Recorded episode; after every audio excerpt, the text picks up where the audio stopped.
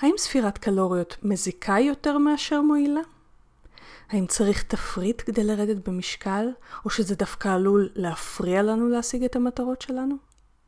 בתוכנית היום נדבר על אחת הטעויות הנפוצות בירידה במשקל, שחובה לספור קלוריות וחובה ללכת לתפ... לפי תפריט מסוים. תתכוננו לשבירת מיתוסים. ברוכים הבאים לפודקאסט תזונה הצעד הבא. כל הנושאים החמים ביותר וכל מה שעובד בתזונה. וזה כדי שתדעו מה הצעד הבא במסע שלכם להשגת שלום עם האוכל, הגוף והלב. מוגש לכם על ידי רותי פינק, דיאטנית קלינית והוליסטית, שמחפשת תמיד מה עוד אפשרי בתזונה, בבריאות ובחיים.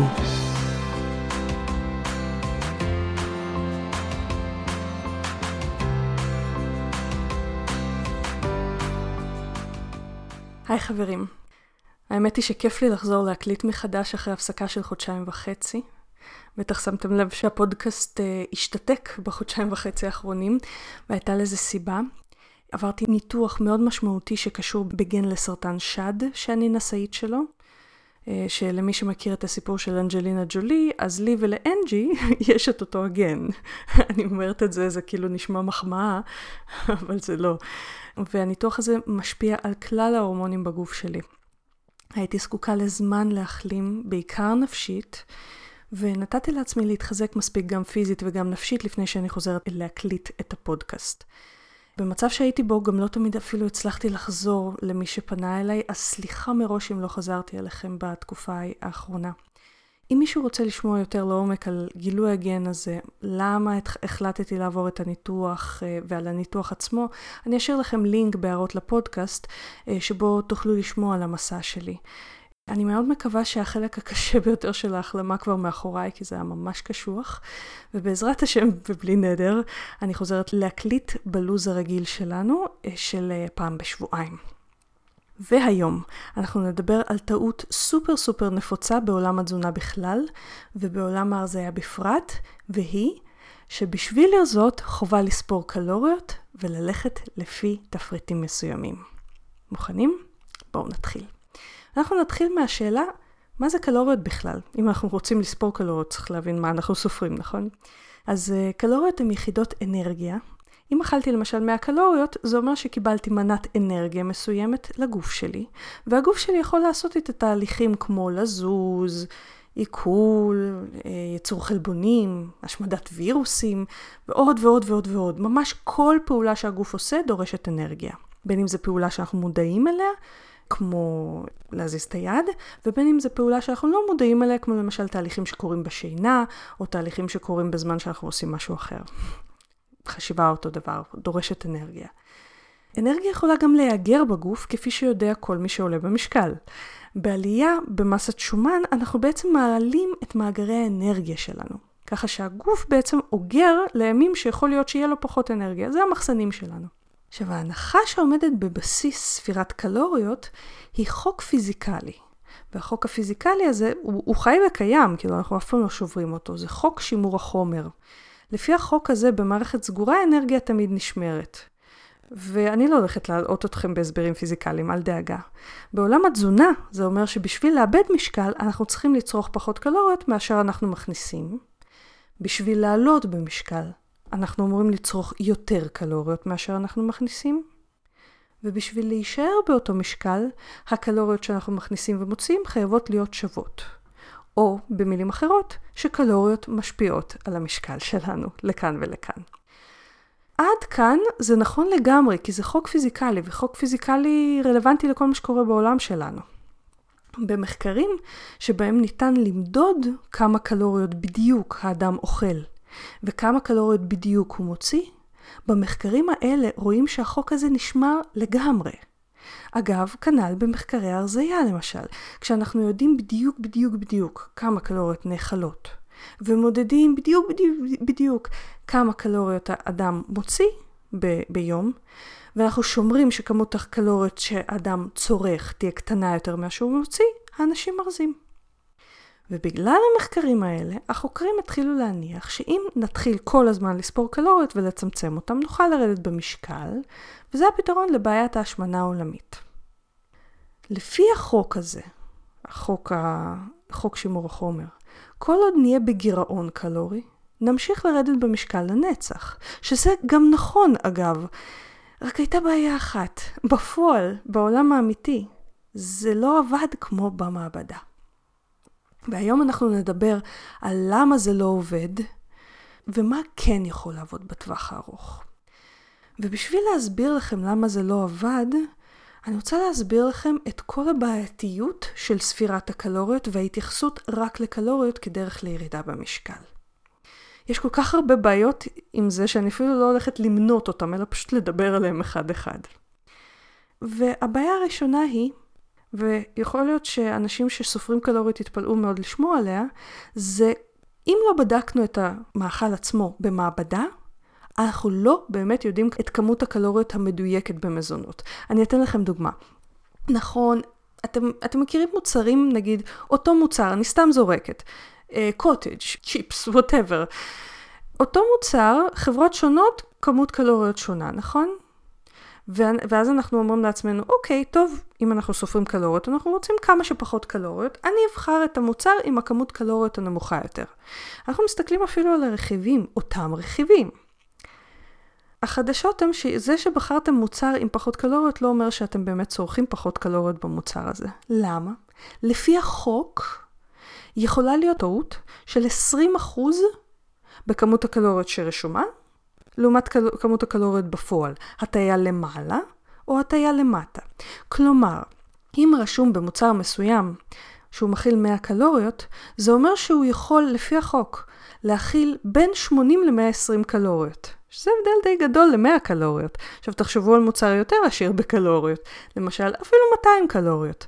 ההבדל יהיה בין 160 ל-240 קלוריות פר מוצר, זה הבדל ענק. עכשיו כשאנחנו סופרים קלוריות אנחנו בטוחים שאנחנו סופרים נכון, אבל נגיד ספרנו ביום אחד 1,000 קלוריות, שוב, זה לא איזה המלצה לאכול 1,000 קלוריות, אלא פשוט בשביל נוחות החישוב. ספרנו שאכלנו ביום 1,000 קלוריות, יש סיכוי טוב שאכלנו בין 800 ל-1200 קלוריות, וזה הבדל גדול.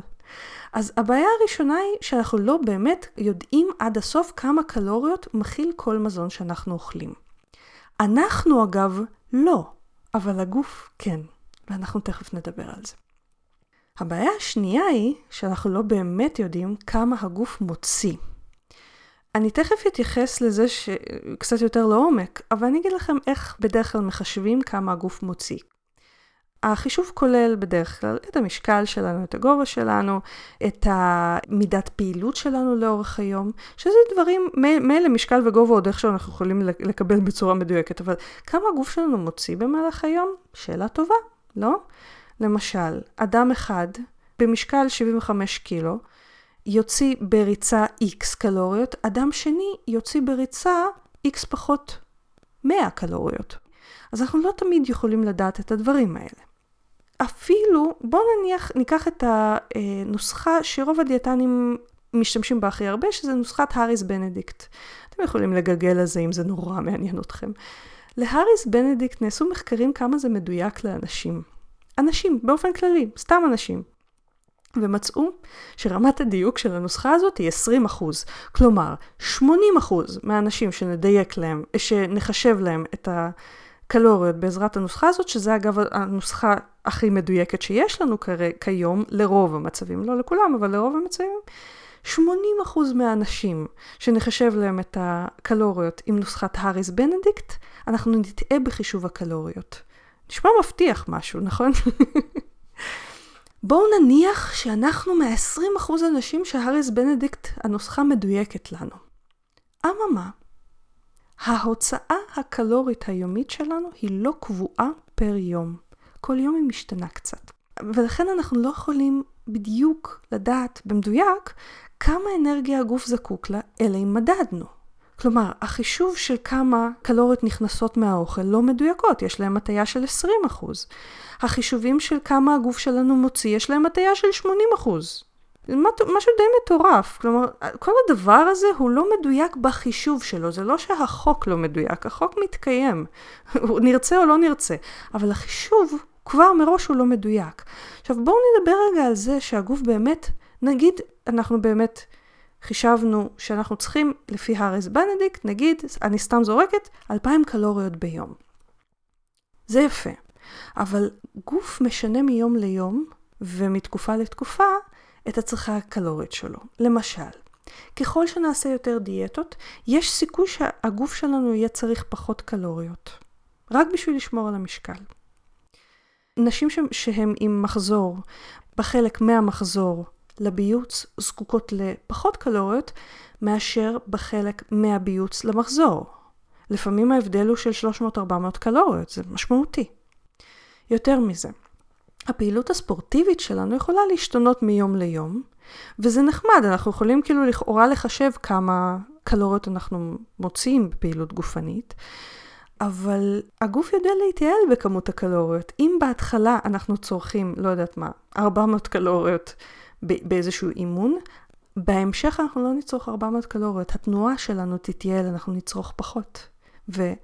אלא אם כן אנחנו נמצאים כל יום בתא מדידה של הוצאה אנרגטית וכמה כל יום אנחנו מוצאים מפעילות גופנית, אנחנו לא באמת יכולים לדעת את זה. המצב ההורמונלי שלנו יכול להחליט כמה קלוריות נוציא. למשל, אם בלוטת התריס שלנו לא עובדת טוב, אנחנו סביר להניח נוציא פחות קלוריות. יותר מזה, בגילאים שונים אנחנו נוציא כמות קלוריות שונה בגלל חילוף חומרים שונה, למשל נשים בגיל המעבר והלאה. רמת הבריאות שלנו קובעת כמה קלוריות נוציא. למשל, כשאנחנו עם חום, אנחנו מוציאים יותר קלוריות. מזג האוויר קובע כמה קלוריות נוציא. כשקר לנו, אנחנו מוציאים יותר קלוריות. כל הדברים האלה זה בלתי אפשרי להכניס אותם לנוסחה אחת. בלתי אפשרי. עכשיו זה בנוגע לרמת הדיוק של חישוב הקלוריות. כלומר, כשאנשים מתחילים להתווכח איתי נגיד על 20 קלוריות במוצר זה או אחר, אני אומרת להם, יש סיכוי שאנחנו בכלל, שנינו, מדברים על מוצר עם אותם קלוריות. או שהם שואלים איזה ספורט עדיף לירידה במשקל. והתשובה שלי היא תמיד הספורט שאתם יכולים להתמיד בו ושכיף עושה לכם טוב. כי ירידה במשקל במיוחד אצל נשים, לא כזה תלויה בספורט, אלא אם כן יש שינוי באוכל. יש חסרונות נוספים לספירת קלוריות כאמצעי לירידה במשקל. עכשיו, מאוד חשוב להדגיש, אצל חלק זה עובד, לפחות לזמן מסוים.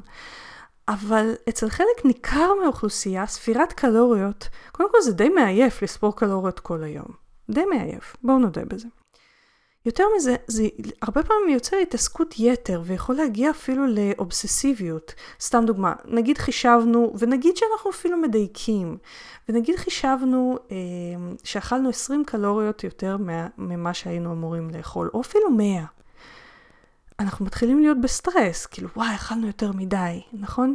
אגב, יכול להיות שהגוף יגביר את ההוצאה האנרגטית שלו בשביל לאזן את המאה קלוריות האלה, כי במחקרי השמנה למשל, אנחנו רואים שהגוף מגביר הוצאה קלורית, כאילו ככל שאנחנו אוכלים יותר, הגוף נוטה להגביר גם הוצאה קלורית, בשביל להיפטר מעודף הקלוריות הזה. אז... אנחנו נעשים אובססיביים על משהו שאולי אנחנו לא שווה לנו להיות אובססיביים לגביו. זה כשאנחנו סופרים ממש ממש במספרים. ספירת הקלוריות יוצרת גם הרבה פעמים מין חשיבה כזאת של uh, צריך לאכול כמה שיותר אוכל בכמה שפחות קלוריות. עכשיו החשיבה הזאת היא לא נכונה ביסודה. למה? כי למשל, תמיד מוצרים דלי שומן יהיו עם פחות קלוריות מאשר מוצרים עשירי שומן. אבל דווקא תזונה דלת פחמימות שהיא סופר עשירה בשומן לעומת כל תזונה אחרת, מפחיתה תיאבון הרבה יותר מסוגי תזונה אחרים. וספירת קלוריות לא מתחשבת בכלל בתיאבון. לעומת זאת הגוף כן. יש את הטענה הזאת, קלוריה היא קלוריה, כשרוצים לרדת במשקל, והטענה הזאת לגמרי נכונה. כאילו אם אנחנו נאכל 1200 קלוריות משוקולד, או נאכל 1200 קלוריות מאוכל אה, עשיר, בריא ומיטיב, ברמה הפיזיקלית זה יהיה אותם 1200 קלוריות, ואם הגוף שלנו צורך 1500 אנחנו, ואנחנו אוכלים 1200, אנחנו נרד קצת במשקל. אבל קלוריה היא לא קלוריה ברמה של ההשפעה על הגוף, וספירת קלוריות מפספסת את זה לגמרי. 100 קלוריות של קרואסון ו-100 קלוריות של ביצה יהיו אותם קלוריות, אין על זה שום ויכוח. ברמה האנרגטית זה באמת אותן קלוריות. יחד עם זאת, ההשפעה שלהם על הגוף ועל ההורמונים שלו ועל הבריאות שלו היא שונה לגמרי. בזמן שהביצה תשביע הרבה יותר ב-100 הקלוריות האלה, ואולי אפילו תעזור לאיזון סוכר, 100 קלוריות של קרואסון הם אה, אולי חצי קרואסון קטן, ואצל רוב האנשים זה רק יגרום לעוד חשק, לעוד קרואסון ולעוד אכילה לעומת ביצה. זה ירעיב יותר מאשר זה ישביע. ובשביל לעמוד בכמות קלוריות מסוימת כדאי שנהיה שבעים, לא ככה? אז אתם מבינים שספירת קלוריות זה דבר מאוד מאוד לא מדויק ומפספס הרבה שיקולים. בעיניי ספירת קלוריות היא קצת כמו תחזית מזג אוויר. יש לך כיוון להבין את התחזית? סביר להניח שבקיץ לא תהיה סופת שלגים, או בחורף לא יהיה שרף כבד עם 40 מעלות, אבל אתה לא באמת באמת יודע עד כמה ימים לפני את התחזית עד הסוף, ורק ביום עצמו אתה באמת יכול להיווכח מה, מה התחזית האמיתית. אז, למה כל אנשי המקצוע, כולל אותי, אומרים שבסופו של דבר ירידה במשקל תלויה בקלוריות? כי זה חוק פיזיקלי. אם אנחנו באותו משקל, כמות האנרגיה הנכנסת והיוצאת חייבת להיות זהות. יחד עם זאת, זה לא אומר שאנחנו צריכים לספור את הקלוריות האלה. בשביל לרדת, צריך שכמות האנרגיה הנכנסת תהיה קטנה יותר, ובשביל להשמין גדולה יותר מכמות האנרגיה היוצאת. כי ככה פועל החוק הזה, לפחות בכדור הארץ. אממה, הבעיה היא שבפועל, בחיים האמיתיים, כמות האנרגיה הנכנסת והיוצאת הם שני נעלמים שמשתנים הרבה מעבר ליכולת שלנו בעולם האמיתי, הרגיל וללא מכשור מעבדות, לדעת אותם עם כל ההטיות שהזכרתי קודם. ולספירת הקלוריות יש השפעה פסיכולוגית שיוצרת תחושת מחסור ותחושה לפרוק, של רצון לפרוק כל עול. מצד שני, באמת שאין ירידה במשקל ללא גירעון קלורי, כי החוק הפיזיקלי נשמר. פשוט אם אנחנו למשל לא יורדים במשקל ואנחנו עושים גירעון קלורי, מה שיכול להיות במצב הזה הוא למשל כמה אופציות. למשל, אנחנו לא מחשבים נכון קלוריות. גם אם אנחנו מחשבים נורא נכון את המשקל, יכול להיות שהאריזות לא כותבות קלוריות נכון, כי זוכרים הטיה של 20%? או שהגוף שלנו יתייעל כל כך שהוא גם מוציא הרבה פחות קלוריות. או שיש שינוי הורמונלי שמפריע לנו להוציא יותר אנרגיה, או שגורם לנו ליותר רעב, ואז אנחנו מחויבים, כי הגוף דורש, לאכול יותר קלוריות מאשר אנחנו צריכים בשביל לרדת במשקל. אז זה לא שבאיזשהו שלב אנחנו נשבור את החוק הפיזיקלי הזה. וזה לא שקלוריות לא נחשבות, נחשבות ועוד איך. רק שבפועל, בעולם האמיתי, שבו אנשים חיים, פועלים, מרגישים, צוחקים, הם לא רק גופים, אלא גם נפש, בעולם האמיתי הזה, ספירת קלוריות יכולה אולי לעזור לקבל איזושהי פרספקטיבה, למשל, מה ישביע אותי יותר? באותן קלוריות אני אבחר לאכול משהו משביע יותר, אבל בפועל לספור קלוריות כל יום ממש לא חובה. יש אנשים שמסתדרים טוב עם הדבר הזה, אבל הם מועטים, מועטים בטווח הארוך. זה כן יכול לעזור למשל לקבל מושג איפה הדברים שבהם אנחנו נופלים. מבחינת משהו שאנחנו לא חייבים אבל מפריע לנו לרדת במשקל, אבל ספירת הקלוריות הזאת היא לא חובה. אני מבטיחה לכם שאני אסביר לכם עד סוף הפרק מה כן חובה ומה כן רלוונטי לטווח ארוך. אבל לפני זה אני רוצה לדבר על הצד השני של ספירת הקלוריות, והוא ההנחה שתפריטים שבהם חישבנו נכון קלוריות, צרכים תזונתיים וכן הלאה, יעזרו לנו לרדת במשקל. משום מה, אנשים חושבים שדיאטנית שווה תפריט. אין לכם מושג כמה אנשים פונים אליי כשהם מבררים על טיפול אצלי ושואלים, את גם נותנת תפריט אישי, נכון? כשהם מניחים שבסיום פגישת טיפול, אני אתן להם תפריט מחושב מראש, עם הקלוריות שהם צריכים, ועם כל הרכיבים שהם צריכים, ושלום על ישראל, הם ירדו ממנו לנצח וכולם יהיו מאושרים. אל תטעו, כל דיאטנית שלמדה באוניברסיטה או במכללה שבאמת מלמדת תזונה קלינית, אה, בתזונה קלינית כן לומדים לעשות תפריטים. אבל נושא בניית התפריטים בעולם התזונתי הוא כל כך כל כך ישן. רוב הדיאטנים, אם הבחירה תהיה בידיהם, ותכף אני אדבר איתכם למה זה לא תמיד המצב, יעדיפו לוותר על בניית תפריטים, אלא אם יש בידי, בידיהם כלים למדוד מטאבוליזם בצורה ישירה, או במצבים רפואיים ספציפיים שאני תכף אדבר עליהם. יש כמה דיאטנים שעושים את הבדיקה הזאת של המטאבוליזם בצורה ישירה, אני רוצה לראיין אחד מהם לפודקאסט בקרוב. אבל רוב הדיאטנים אין להם את המכשור הזה כי הוא מאוד מאוד יקר. אז מה יש להם? את הנוסחאות. האריס בנדיקט, אהלן. אותה נוסחת האריס בנדיקט המפורסמת, שיש לה סיכוי של 20% להיות מדויקת. איפה הנוסחה הזאת או דומותיה נהדרות ו- ומועילות ומצילות חיים? בטיפול נמרץ למשל, בחולה שלא יכול לאכול וצריך להזין אותו דרך זונדה, או בחולה סיעודי, שם העבודה של הדיאטנית עם החישובים האלה היא לא פחות ממצילת חיים. אבל בעולם האמיתי של החיים האמיתיים, אנחנו לא שוכבים במיטה בבית חולים או בבית אבות בשקט, בלי העדפות מזון ובלי מצבים רגשיים וחברתיים משתנים. אנחנו זזים, הפעילות משתנה, העדפות שלנו משתנות. יש לנו מצבים חברתיים משתנים. בעולם האמיתי, לתקוע, ואני משתמשת במילה הזאת, לתקוע למישהו תפריט עם אותה כמות קלוריות כל יום, או אפילו כזה שמשתנה קצת עם נגיד הפעילות שלו, אתם מבינים כבר כמה זה לא מדויק. יותר מזה, לתפריטים יש השלכות. תפריטים גורמים לחשיבה של מותר ואסור, מה שיוצר מלחמה פנימית וקושי מאוד גדול ברמה של מוטיבציה. כי זה גורם לחשיבה של מותר לי רק מה שבתפריט, ואסור לי מה שמחוץ לתפריט. אבל, למשל, אם אני נתקעתי שעות רבות בעבודה, ויש לי רק מסעדות מעטות לידי עם מבחר אוכל מצומצם, והאוכל שכתוב לי בתפריט הוא, הוא לא אוכל שיש במסעדות, מה אני עושה אז? אז אני ארגיש בכלא התפריט, כי לא משנה מה אני אוכל, זה ילווה במעט רגשות אשם. האם אכלתי באמת אה, לפי הקלוריות הנכונות? יכול להיות שטעיתי איפשהו? כי אני לא באמת יודע אם אני בדיוק בתפריט או לא. זו סתם דוגמה כמובן, זה יכול לקרות בחו"ל אחרי הקורונה בעזרת השם, זה יכול לקרות באירועים, בפגישות משפחתיות, סתם באירוע שובר שגרה. ויש אנשים שאין להם בכלל שגרה, אז מה, הם חייבים להכפיף את עצמם לתפריט? בעיה נוספת של תפריטים זה שהם מייצרים גורם שליטה חיצוני ולא פנימי. אלה מושגים בפסיכולוגיה שאומרים מאיפה מגיעה המוטיבציה שלנו.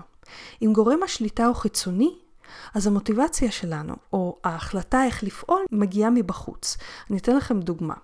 אם הממשלה אמרה שיהיה סגר בקורונה, זה החלטה מבחוץ. זה גורם שליטה חיצוני.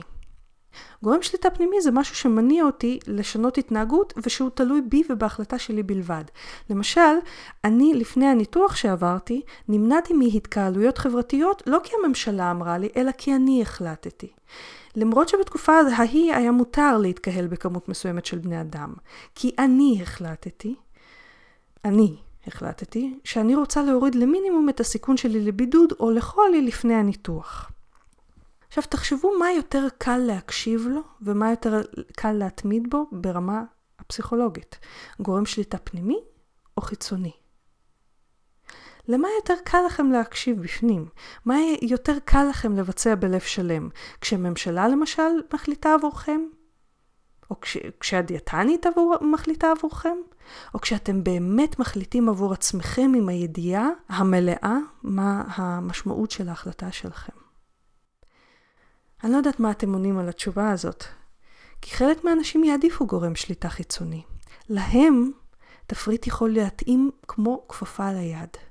אבל לרוב המוחץ של האנשים, לרוב המוחץ של האנשים, נעים וטוב יותר עם גורם שליטה פנימי. כשהם המחליטים מה יהיה בחיים שלהם, איך הם יתנהגו, איך הם יאכלו, ולא מישהו אחר.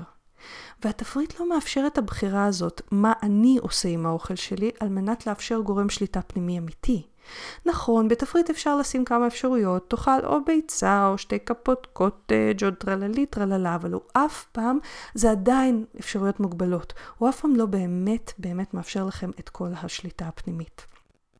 יותר מזה, אם אנחנו יודעים שהגוף יודע להתייעל, אה, ככל שאנחנו יורדים במשקל, אנחנו צריכים לשנות כל הזמן את התפריט בשביל ליצור ירידה מתמדת במשקל, וזה גורם לנו לאיזושהי תלות בגורם חיצוני, לא ככה? והדבר האחרון, גם אם הדיאטן או הדיאטנית, יש לכם את הדרך למדוד את המטאבוליזם שלכם ואת חילוף החומרים שלכם, כמה קלוריות אתם מוציאים, אף דיאטן או דיאטנית לא מכיר עד הסוף את הטעמים והעדפות שלכם, גם אם הוא נמצא איתכם 24/7. אני דיאטנית, בעלי דיאטן. ויחד עם זאת, אני עדיין לא יודעת חלק מהדברים שבעלי ירצה לאכול ספציפית עכשיו, בדיוק כמו שהוא לא יודע מה אני, אני עדיף לאכול ספציפית עכשיו. אוקיי? למרות ששנינו דיאטנים. אבל מה? אנשים חושבים שכל הטיפול התזונתי אצל דיאטנים מסתכם בהכנת תפריט, וזה הדבר היחיד שהם מצפים מדיאטנית. במיליארד קבוצות פייסבוק אני קוראת, לכי לדיאטנית שתכין לך תפריט. זה כמו להגיד לך למסעדה כדי לשתות קפה. נכון, קפה יכול להיות מוגש בכל מסעדה, אבל התפריט במסעדה לא מורכב רק מקפה, נכון? וזה לא הפואנטה של מסעדה, לשתות בקפה. יש מצבים, כפי שהזכרתי, שבהם תפריט לא רק נחוץ, אלא ממש מציל חיים. בדיוק כמו שיש מצבים שנלך למסעדה ונזמין גם קפה. גם קפה, אבל לא רק קפה. אבל ברוב האנשים שרוצים לאזן סוכר או לרדת במשקל, תפריט פשוט לא נחוץ. ואם כן, אז אולי איזה תפריט לדוגמה לסדר את ההבנה איך האוכל אמור להיות מחולק לאורך היום. אבל לא כאיזה קו חד משמעי ומנחה עם כמויות ספציפיות שצריך להקשיב לו יום יום. תפריט מחושב כדרך טיפולית זה כל כך 90's חברים. אז תשאירו את הכנת התפריטים למקומות שהם חשובים בהם, ואל תתפשרו על תפריט ככלי טיפולי, או לפחות ככלי טיפולי יחיד. זה כלי מאיכות מאוד ירודה להשגת מטרות ארוכות טווח. הוא עובד למיעוט קטן של אוכלוסייה לטווח ארוך. וסביר להניח שאם עבדתם עם תפריט ולא הצלחתם להישאר בו, או שהוא גרם לכם לטרוף אחר כך, אתם מהרוב שהתפריט הזה לא עובד עבורם. אז אולי אתם שואלים את עצמכם מה באמת כן עובד? מה שבאמת עובד זה קודם כל להבין שבזמן שאת כל החישוביאדה הזאת אנחנו לא יודעים לעשות באמת בצורה מדויקת תמיד, כל יום, כל רגע, הגוף שלנו כן יודע. הגוף שלנו חכם מאיתנו. הוא מנגנון הרבה יותר מתוחכם מאשר רק ספירת קלוריות. יש לו בתור התחלה סימנים שהגוף לא מפסיק לשלוח, גם אם אנחנו לא יודעים להקשיב להם. סימנים של רב ושובע, שבהם הוא מאותת לנו אם אנחנו זקוקים לתוספת קלוריות כרגע, שזה אומר לאכול, או שהוא בסדר והוא מסתדר כרגע עם האוכל שאכלנו לפני כמה שעות, או אפילו עם שומן מהגוף. אם אנחנו נכריח אותו על ידי ספירת קלוריות לא לאכול, כשהוא מאותת לנו כן לאכול כי חסר לו אנרגיה, הרעב בסוף תמיד ינצח. תמיד. לעומת זאת, אם נדע לעבוד עם הגוף בצורה שאשכרה תעזור לגוף עצמו לבקש פחות אוכל מבחוץ ולהסתמך יותר על מאגרי השומן שלו, אנחנו לא נצטרך לספור קלוריות בכלל. כי מנגנוני הרב והשובע המדויקים, כשלומדים איך לעבוד איתם ולהשתמש בהם לטובתנו, הם תמיד שם. הם מוקד שליטה פנימי. לא הממשלה מחליטה, אנחנו והגוף שלנו מחליטים. הם מוקד שליטה פנימי שמאפשר לנו לבחור בעצמנו ולא מבחוץ מה ומתי לאכול. פשוט רוב האנשים איבדו איתם קשר ואוכלים מזונות שמקשים על הגוף גם לאותת בצורה מדויקת מה לאכול. יותר מזה, הגוף, כשיודעים איך להקשיב לו, יודע לספר לנו לא רק מתי וכמה לאכול, אלא גם מה בצורה שתשמור עלינו הכי בריאים. ואנשים מגלים לאיזה רמה של דיוק הוא מגיע כשהם מתחילים להקשיב לה, שזה רמה ש, שקשה להאמין. זה רמה שאנשים יודעים אפילו איזה תוסף לקחת בכל רגע, אם הם מספיק מחודדים. כולנו מכירים את זה קצת, נגיד שבא לנו משהו אחד ולא משהו אחר, נגיד במסעדה אנחנו נזמין משהו אחד ולא משהו אחר. אז איך נדע אם מה שבא לנו באמת מה, בא מהגוף? אולי זה בא מהחשק? אולי מההרגל? אולי, ואולי כן מצורך אמיתי של הגוף? ויותר מזה, יכול להיות שהגוף משדר על ידי מה שהוא רוצה לאכול שיש לנו איזושהי בעיה?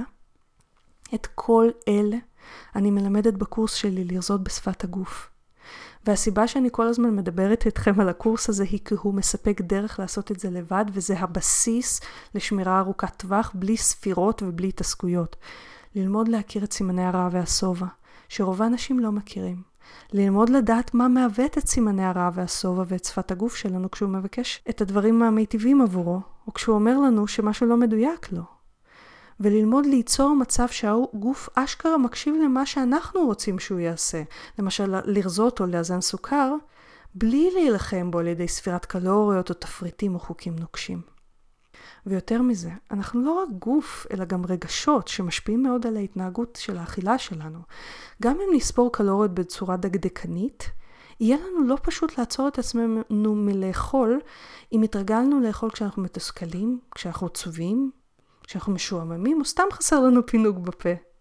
ובקורס לרזות בשפת הגוף יש פרק בונוס שלם של כלים מאוד מאוד פרקטיים מה לעשות עם אכילה רגשית, כדי שהיא לא תמנע מאיתנו להקשיב לגוף. אז את כל זה אני מלמדת אתכם בקורס לעשות מתוך כבוד לגוף ולא מתוך מלחמה בו. כי במלחמה אין מנצחים באמת. מישהי כתבה לי השבוע בעקבות הקורס, איזה משחרר זה להקשיב לגוף ושהגוף מקשיב לי בחזרה ומוריד אותי במשקל.